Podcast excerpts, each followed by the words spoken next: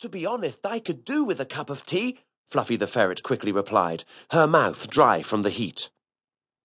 Thanks, Pookie Peacock, but I've just finished my morning carrot.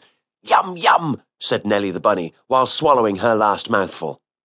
At that moment, a few meters further away, she spied what looked like the orange top of a carrot popping up from under a hedge and decided to pick two or three to eat during the day.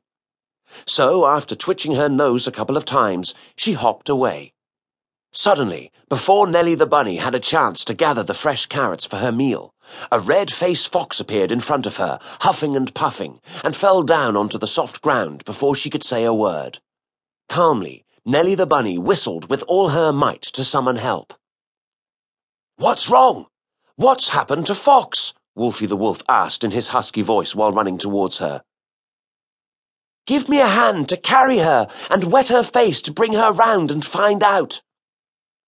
At once, Wolfie the wolf lifted the fox gently and laid her below a tree. When everybody saw the state of their friend, they hurried to help. Goldie the goldfinch drizzled water from up high, which she had collected in her beak, and Fluffy the ferret grabbed a bucket of water and threw it over the fox. The poor little fox's eyes opened wide, and a smile appeared on the face of all the animals, who let out a sigh of relief as their friend was beginning to come round. At the same time, however, they were trying not to laugh, as the fox looked so forlorn with her wet fur and her bushy tail looking like a hairy wire, with all the hairs stuck together. She stood up, dazed, and started talking in her funny voice, since it was impossible for her to pronounce her R's. It's terrible, terrible! We're all going to die, to lose our homes!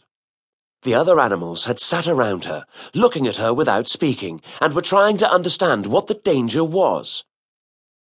I went down to the village happily to see my friend the dog, who lives at the mayor's house.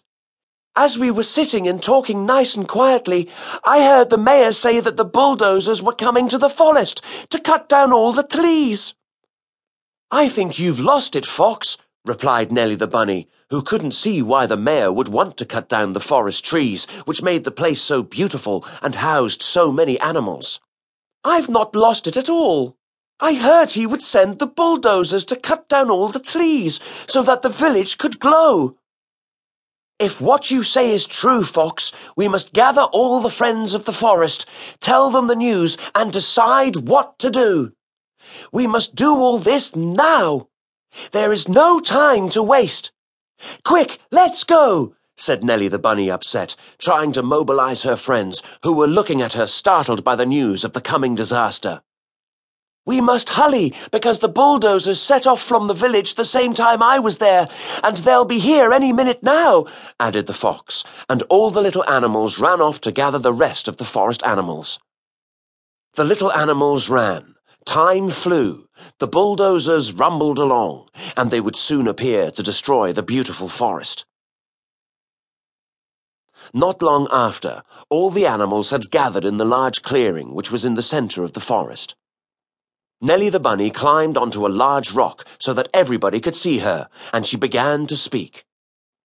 A little while ago, Fox told us that the mayor of the village instructed the bulldozers to destroy our forest. Ah! cried all the animals in surprise. She heard him say that he wants to make the village larger so that they can live more comfortably. But that doesn't fool us. We've known for years now that they want to sell the wood to the paper factory. And what's left will be turned into building sites. He has decided to destroy our forest for money. He doesn't care about the hundreds of years that nature has taken to create these trees. He doesn't care that he will deprive people and animals of oxygen. Ah, this is unbelievable! We must do something! cried all the animals again, and their voices sounded very determined. Yes, but what? What can we do? What can we, the weak little animals, do? asked animal after animal, and their cute little eyes were full of fear and anxiety. One minute. Be quiet. The old owl, which was sitting on a large branch and was quietly watching everything that was taking place at the meeting, said in a clear and calm voice. We don't have enough time, stressed Nelly the bunny.